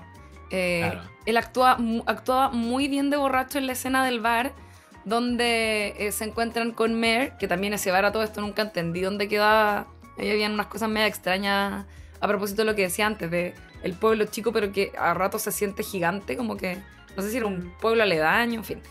Em, pero actuaba muy bien. Eh, y, y me gusta también ese personaje y, y la duración que tiene, ¿cachai? Como que genera una marca en la historia, pero, pero no acompaña a Mer hasta el final, ¿cachai? Queda en el camino. Y también encontré como... Me gustó eso también de la historia, fíjate. Funciona muy bien eh, Evan Peters, que Sí. bueno, lo recordarán por, por ser Quicksilver en X-Men, aparece en WandaVision. Sí, por Eh, Lula, ahí seguramente lo viste este año. ¿Qué hacía? Cuando era el hermano, el hermano de Wanda. El tío, Ah, ah. tío Lolaine. ¿Verdad? No, no, no lo reconocí en absoluto, lo Y siento. él Es que viene- sale muy diferente. Viene de Kikas también y en, Sí, en general está muy estigmatizado por ser un buen medio Perkin, como muy eh, infantil. El careguagua. El cara de guagua. Me funciona muy bien porque fue como, bueno, efectivamente este weón no es un detective, este weón le pasaron una placa, pero es un adolescente. Y, y- y en contraposición con, con Mer, que se ve como una loca que ha vivido tanto y es tan sabe, tan madura, como que se produce muy bien ese contraste entre ellos dos y por lo mismo que todas las escenas de él joteándoselas son tan incómodas, Dios mío, creo que también está muy bien logrado eso. Como la, no sé, est- esta barrera que establece Mer entre ellos dos y que este one desde su ingenuidad realmente cree que la puede atravesar y que, y que, se la, y que la puede conquistar a esta loca que está como súper quebrada emocionalmente y que está cero en, en posición de tener una relación. Eh, y bueno, está ahí como intentándolo. Me, me gustó mucho todo, todo ese argumento. Creo que Sí. les compré también a nivel actoral. Había, de incomodidad. habían ah, eh, creo que había un súper buen casting. De hecho, me, me gustó mucho ver a la, a la amiga, la que. que era como la cuña, ¿qué era? La. mm, Oh, es que estaban todos emparentados. Era Pero la mamá del niño que había disparado, ¿no? la claro. eh, Ella eh, era. Yo me acordaba de ella de haberla visto en Ali McBeal, una serie del año Loyo que era muy buena, que duró mucho tiempo. Eh, y era como. La encontraba tan bonita, como me gustó mucho verla de nuevo y encuentro que actuaba muy bien. Eh, y también la mamá de. de. de Mare, que es eh, esta señora, ¿cómo se llama? Eh, Jean Smart. la Jean Smart, ¿cacha? Sí. También un, un dato así sacado como de la- del baúl de los recuerdos. Esa señora protagonizaba, o sea, era como parte del. del eh, ¿Cómo se dice? De, en fin, del- de las protagonistas, de, que eran cuatro, de una serie que se llamaba Designing Women, una cosa así, que la comenté hace poco en el capítulo que hice con la Rosario Sánchez a partir de que salió eh, el tema de, de las Golden Girls y que en ese tiempo como que hubo muchas series como sitcoms, tipo sitcom, en los años, esto debe ser como años 80 probablemente, que eran protagonizadas por mujeres y yo había comentado que había una serie que no me acordé el nombre en su momento y que era como una versión media fruna de esa. Y me refería precisamente a Designing Women, donde Jean Smart era una de las protagonistas. Y onda era una buena muy bacán, pues, ¿cachai? Entonces, obviamente ella tiene una trayectoria desde esa serie y, y siguió saliendo en un montón de cosas y, y hace comedia en general. Eh, pero me gustó mucho también verla en esta serie porque además encontré que el papel que hacía era la raja. Como que Sí. por una abuela con esa personalidad, ¿cachai? Porque la, por- eh, existen, de hecho hace poco eh, le eché una mirada, porque no, no, no lo, no lo estudié como en profundidad, pero le eché una mirada a un estudio que hizo esta organización que tiene la Gina Davis, que se llama C-Jane, donde eh, hacen estudios como de género en la televisión y el cine. Y salió un estudio nuevo que tenía relación con la representación de las mujeres mayores en la ficción eh, audiovisual, ¿cachai? Que es que siempre son como o viejas tiernitas o, eh, o la vieja mañosa, como que son muy estereotipada la representación de las mujeres en edad mayor, ¿cachai? Y el caso de este personaje era nada que ver, ¿cachai? Era una vieja chora, como tenía una Que relación... jugaba Candy Crush. Jugaba Candy Crush, ¿verdad? Era Candy Crush. No no, sé si, no sé si era Candy Crush, pero era muy como que estaba todo el día jugando. Amo ver wea. a una señora jugando un juego en tablet, la wea real. Y muy real, esa es la wea, como había una Existen en. Chile, existen en Estados Unidos también. Que Claro. no, Sí. señoras alrededor del mundo. Mi mamá Era- antes de acostarse, el solitario. Era muy, Siempre. era muy realista como la forma, la representación que había de una mujer eh, de esa edad en todos los aspectos, hasta desde cómo se veía, porque la- esa vieja es súper bonita, ponte tú, ¿cachai? Siempre lo fue. Sí. Entonces eh, no, no la tenían disfrazada de abuelita, ¿cachai? Sino que era como es una señora, como es probablemente nuestras mismas mamás, ¿cachai?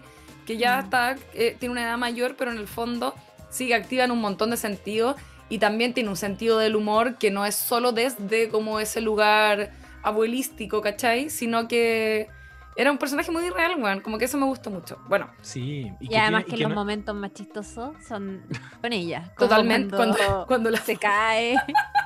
y cuando, cuando están en el funeral y el señor este dice que en el fondo había básicamente estado teniendo relaciones con ella. ¿verdad? Ay, qué bacán esa escena. Muy buena. Oye, que demasiado. todos Los mejores momentos son con esa. con, Sí, con- con ese personaje. Sí. muy buena. Eh, bueno, y también, obviamente, para qué decir, sale ahí Guy, Guy Pearce. eh, como encuentro que está bueno. Me gustó mucho el, el casting en general. Sale el pololo de Roy, el pololo de Pam Beasley En en The Office. en The Office. Un papel totalmente diferente. Como un hombre respetable, chao. Profe, Sí. como otra wea. Es bacán esa weá. Oye, quería decir que, bueno, Jean Smart, eh, nosotros la, el año pasado estuvimos pasándola muy bien con Watchmen, com- eh, fue un capítulo que hicimos de hecho también, donde ella interpretaba a Laurie Blake, que fue un papel hermoso, y ha estado, bueno, en muchas otras cosas, y ahora, de hecho, está con, con otra serie también de HBO Max que se llama Hacks, que es eh, una mm, comedia, eso sí, como es como en clave comedia, y... mm, y, y puta, también eh, ella, ella como actriz de esa serie está, está nominada en la categoría de mejor actriz en una serie de comedia. Así que véanla, véanla porque está entretenida. Interpreta ahí como a una eh, veterana del stand-up comedy que Buena. de pronto se va medio como a pique en con un show en Las Vegas y le ponen a una millennial que fue recientemente cancelada por un tweet eh, y que tiene todas como las de perder en la industria donde estaba despegando, pero es como, ups, tiraste un mal tweet, cancelada, adiós, tu carrera se va a pique y la ponen, a, la ponen como para que le escriba chistes a, a esta veterana de la comedia que puta es súper exitosa, vive en una mansión, no necesito que nadie me escriba los chistes, es como, está entretenida. No, ella es muy seca, de Eso verdad. suena muy bien. Sí, yo la empecé a ver y la verdad es que no me gustó tanto, pero está entretenida, igual. Me tinca, me tinca. Lo a Se llama Hacks, unos higher. Pero mm, la gente Blake en Watchmen, lo más grande. lo más grande, weón, con ese Heavy. dildo del Doctor Manhattan, ¿se acuerdan? Ídolo. Sí, con ese dildo azul. Oye, el pene azul, eh, yo me, me marcó, yo ya lo he dicho. Sí, po. Yo creo que a todos, yo Sí. creo que a todos, nos marcó, nos impactó. Oye, ¿y qué más, po? Voy a aprovechar esta pausa entonces para volver a recordarles que llegó el botín más esperado por todos. Estoy hablando del botín de Lays. Porque todos los empaques de Lays, de Chitos y de Doritos vienen premiados con platita y un premio de 150 millones a repartir. Nunca ganar platita había sido tan rico, así que corre a tu local más cercano y el botín de Lays puede ser tuyo. ¿Cómo la ven? Muy bien, diría yo.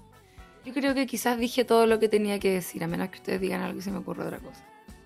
No, yo solo como enfatizando en lo que ya hemos, eh, hemos comentado sobre lo verosímil que igual nos parece esa como eh, poca, podríamos decirle así, como po- poca rigurosidad en términos de eh, guion policial. Eh, también creo que suma mucho a la verosimilitud todo esto que han dicho de eh, la comedia que tiene, que tiene esta serie, porque la vida misma. Yo- a veces uno puede pensar equivocadamente que entre más drama hiperrealista, más verosímil se vuelve el universo que te están mostrando, pero, pero no, es, no es tan así. si a veces tú echáis la talla también. Y, y le da una textura bien atractiva al universo que te están Mm. mostrando. Sí. Así que muy bien la ídola Jean Smart dándole la cuota de comedia. Eh, qué real que es su personaje. Y qué buena que es la, la relación que tiene con, con Mare. Como que no la. No le presta ropa nunca. Pero no como. muy realista, muy no como realista. una mamá maldita, ¿cachai? Como una mamá que tiene su mundo. Y al tener su mundo, tiene su opinión independiente de, de lo que le está pasando a la hija. Y a veces mira críticamente a la hija, ¿cachai? Es que sabéis que eso es algo muy realista, eh, lo digo no solo por mi experiencia personal, sino que porque también lo he leído como en así como cosas como medio de psicología a veces, que efectivamente entre m- madres e hijas, no, es- no es la norma. Yo, yo sé que, por ejemplo, la, la Chiri igual tiene una relación súper buena con su mamá, pero en general hay un poco más de tensión en las relaciones madre-hija, ¿cachai? Como que, y que aquí yo siento que se retrata eso, pues tení, tenéis por un lado que Kate Winslet, el personaje de Mare, perdón, eh, tenía una relación muy apegada con el papá que se termina suicidando, ¿no es cierto? Y eso a ella le deja como una, una sensación de no haber sido suficiente. Y la relación que tiene con su mamá es mucho más tirante, es más tensa, ¿cachai? Eh, y por otro lado, Mare a la vez también tiene una relación un poco más tensa con su propia hija, mientras que con el, el hijo es su gran dolor a partir de lo que le ocurrió. Entonces como que siento que se explora eso y lo encuentro lo encuentro súper interesante porque está hecho de una manera realista, que como bien decís tú, no es que sea que se lleven como el hoyo, ¿cachai? Con la mamá, sino que no no una vieja maldita ni, ni nada así, sino que es como es esa relación media de Matices. tensión. ¿Cómo? Matices, po. Claro, como esa tensión que hay a partir de, eh, obviamente, qué sé yo, un montón de proyecciones que me imagino que se dan eh, al momento de, de- maternar, ¿no es cierto?, a una, a una mujer cuando ya es adulta, ¿cachai? Como, eh, me refiero como una persona que, que ya tiene una hija grande, obviamente se da todo muy distinto cuando te, te cuenta que a lo mejor esa persona no hace lo que tú hubieses hecho y son muy distintas, de hecho, como que Mary su mamá, la mamá es, es una vieja como eh, que se, tienen personalidades muy distintas, ¿cachai? Como que no, no se parecen. Entonces, obviamente que ahí también se generan como a veces esas tensiones. eh, y lo encontré que estaba muy, muy bien elaborado, me gustó. Sí, y la idea de que arrastran una historia que tampoco la conocemos en profundidad. Claro. Y, lo mismo, de hecho lo, comentamos el otro día, que Mer, a diferencia del personaje de Amy Adams en Sharp Objects, no tiene, eh, no sé si tiene un trauma que la marcó y, tiñó su personalidad para siempre. La muerte del papá. No, no, la muerte del hijo. pero, pero además el, o sea, como, claro, se le suicidó el, papá y se le suicidó. El trauma existe, pero siento que la serie no nos quiere justificar su personalidad. Ah, claro. Ese trauma. Hay ciertas conductas que tiene. Ella es, en, en, alguna medida, es pesada también, ¿cachai? Y, y, y, uno también ahí se puede poner en, el, en los zapatos de la mamá, que tampoco es una hija especialmente abierta y cercana, porque, porque quizás qué historia tienen ellas dos también que no conocemos. Quizás alguna vez se abrió con la mamá y puta, la mamá eh, no correspondió a lo que ella esperaba, a la, idea que ella tenía de cómo tenía que... Entonces, la, relación no está quebrada, pero es tensa, ¿cachai? Y mm. vivimos juntas. Y filo, hay, hay, que convivir. Y me encanta cómo se corona en, el último, en esa escena en que ella llega y, se pone a llorar. Y la mamá la tiene que abrazar, ¿cachai? Como mm. igual vuelves a, los brazos de, de ella. Oye, y a propósito, yo lo mencioné un poco de pasada, esto del, de la representación que hace Kate como naturalista de su apariencia, que, que ahí vi por ahí que lo habían puesto en, la pauta, eh, porque eh, efectivamente como que recibió algunos comentarios desfavorables a partir de cómo se había mostrado en la serie, porque obviamente, sobre todo a veces algunos tipos de medios o, o tipos de público también me imagino, no están tan acostumbradas a ver eh, actrices, mujeres, ¿verdad? No mostrándose sexy, ¿cachai? Como, y todo eso que, ocurre en general como con el maldito patriarcado eh, sobre nosotras, ¿cachai? Eh, y, y Kate, obviamente, Queen, yo les decía, yo, me acuerdo hace muchos años de, haber, de haberle conocido una especie de polémica similar cuando ella alegó que en una, creo que era una Cosmopolitan, pero quizás era una Vogue o otro tipo de revista, pero de ese tipo, revistas como de mujeres, ¿no es cierto? Donde ella dijo como, weón, onda, me mega photoshopearon, como que la habían dejado flaca y sin arrugas y, ella lo había encontrado ridículo porque ya no era así, como que siempre, eh, incluso antes de la, de la última ola feminista, ella ya tenía muy claro esto en relación a cómo la representaban, porque, insisto, no viene de, este Hollywood em, más plástico, sino que ella es como una actriz más, eh, como que trabaja con su cuerpo también y por lo tanto obviamente también trabaja con sus arrugas y con esta forma que tienen, eh, que, perdón, con, con qué ocurre con las mujeres cuando eh, envejecen, por ejemplo, ¿no es cierto? O cuando sencillamente no se condicen con lo que Hollywood espera, espera de ellas. Y mm. me, me acordé hace poquito, esto es como medio extra también, pero me acordé hace poquito, vi una película que está en Netflix, no sé si la vieron, que actúa Amy Adams. Quizás vieron el trailer que se llama La mujer, de, the, woman, by the Window. No la, he visto. pero no, les apareció el trailer? Es que a mí me... Es que, que veo súper poco Netflix. Ah, ya, bueno. Ahora, pero la, la voy a ver. No, no, no la veas. Ah, es muy mala. Ah, ya. no pero pero eh, actuaba Amy Adams, ¿cachai? Entonces yo dije, ah, Amy Adams, The Woman by the Window. Evidentemente había como una referencia algo medio hitchcockiano, porque era como una mujer que no sale de su casa y que ve como un asesinato por la ventana, en fin, ¿cachai? Mm. Y, y Amy Adams, que no sé qué, edad tiene Amy Adams, debe tener como unos 50, pero me llamó la atención. dura ella No sé, pues. Eh, bueno. Yo he hecho cuarenta y tanto. Ya, es que, pero eh, ponte tú echar una mirada a la película entonces.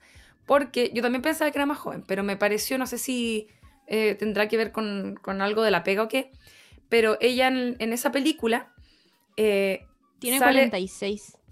Ya, en la película se ve, se muestra, ¿no es cierto? Está en una forma física cero Hollywood onda, está como gruesa, ¿cachai? Como eh, cuerpo, como que echa cuerpo. las mujeres cuando envejecemos, eh, a veces ocurre eso, ¿no es cierto? Que uno como que echa cuerpo, echa cuerpo, pero como que te, engrosas.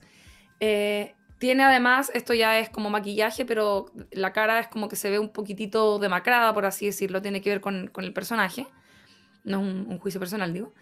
Em, Pero me llamó la atención que ella en la película, ponte tú, no esconde lo, lo del cuerpo. ¿Cachai? Como que tiene unas escenas en las que, ponte tú, se está poniendo como ropa, algo que es medio innecesario a partir de la historia, y sin embargo eh, se muestra, muestra el cuerpo em, con esto que decía yo, que evidentemente no está como, entre comillas, en forma, ¿no es cierto?, como al estilo Hollywood, sino que se ve completamente em, como ya fuera de esa...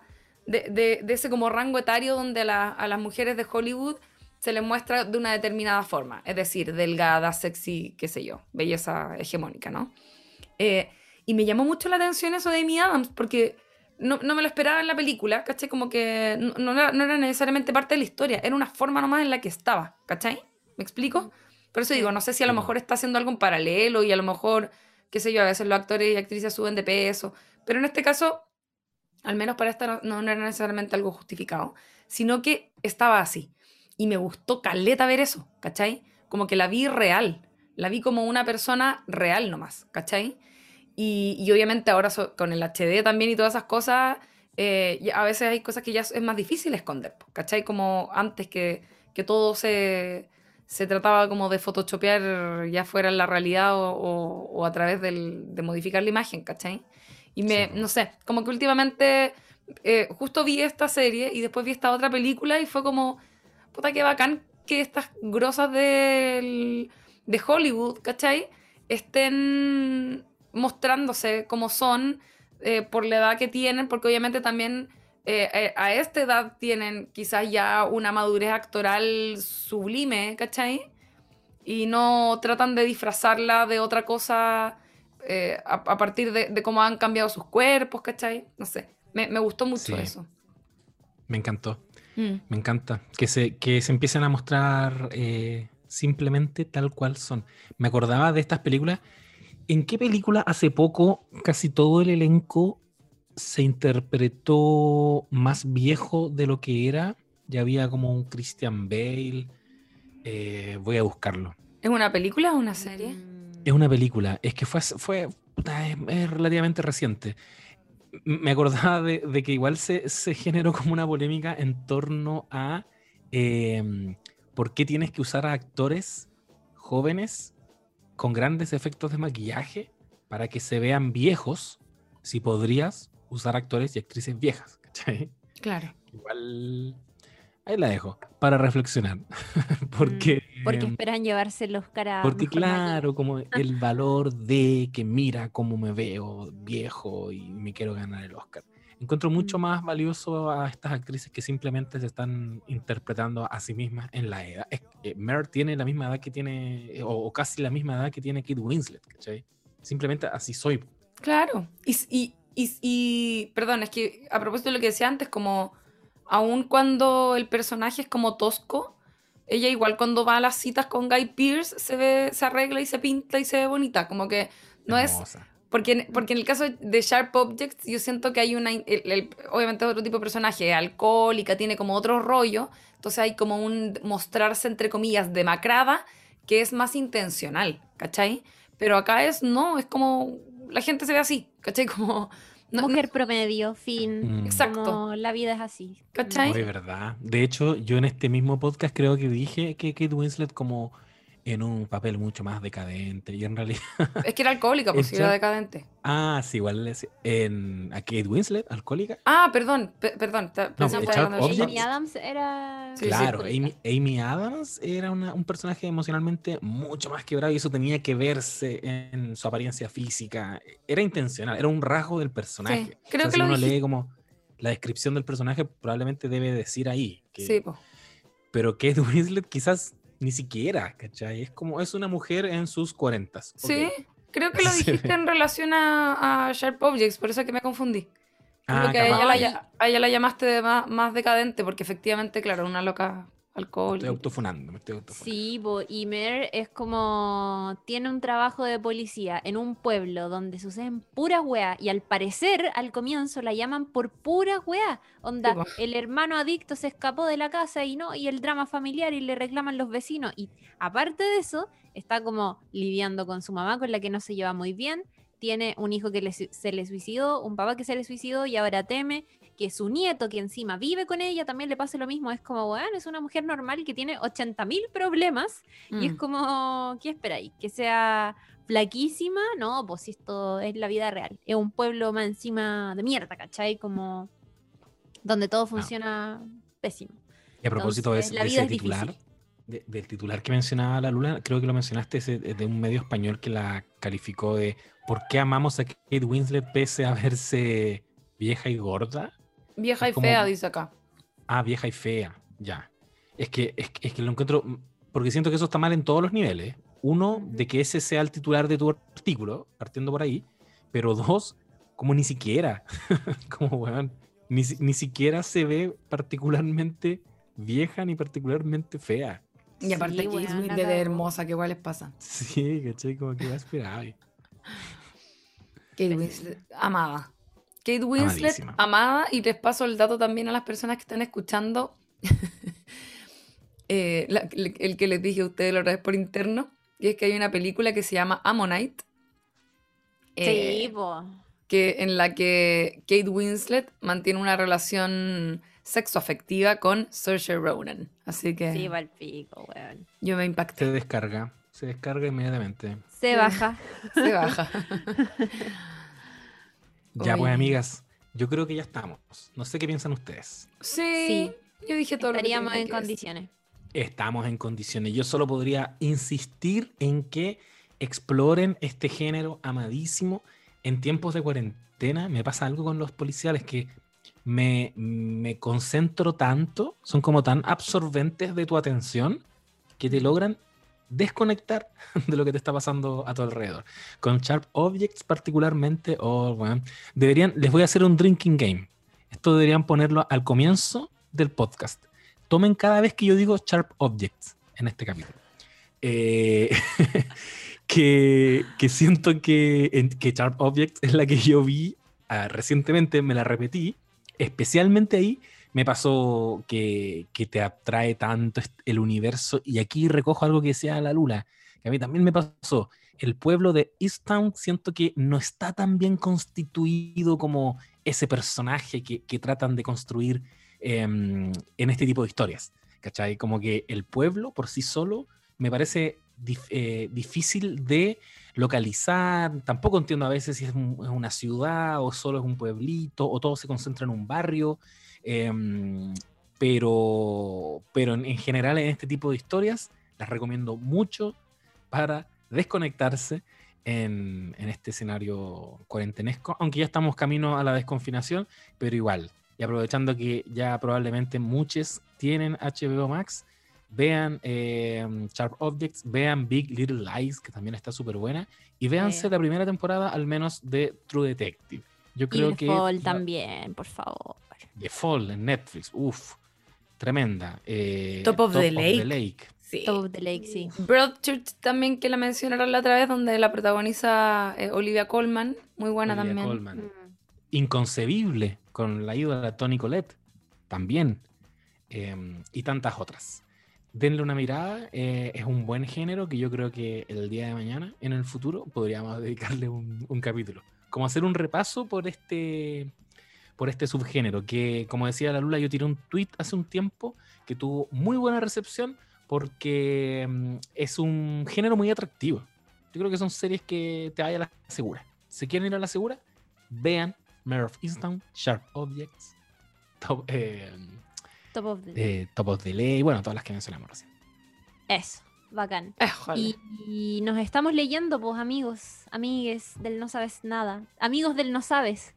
Nos No estamos leyendo en arroba no sabes nada podcast en Instagram, donde estamos subiendo contenido a diario y donde les leemos todo el tiempo. Así que eso, un besito. em, y atentos, atentes a los próximos capítulos que vamos a ir sacando porque se vienen películas, pero también series de televisión y de aquí a los semi no paramos. Así que ojo al charqui. Atentis. No paramos. Volvimos. Volvimos con todo. Nadie nos para.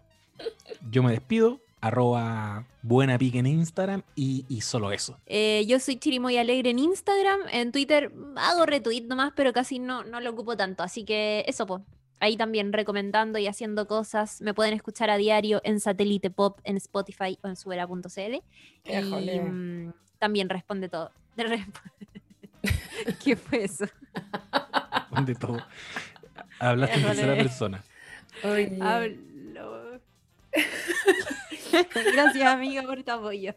Déjale. Eh, bueno, yo me despido también. Lula, la del barrio en redes. Lo pasé muy bien comentando esta serie, me gustó mucho. Y nos seguimos escuchando. Así es. Cuídense mucho.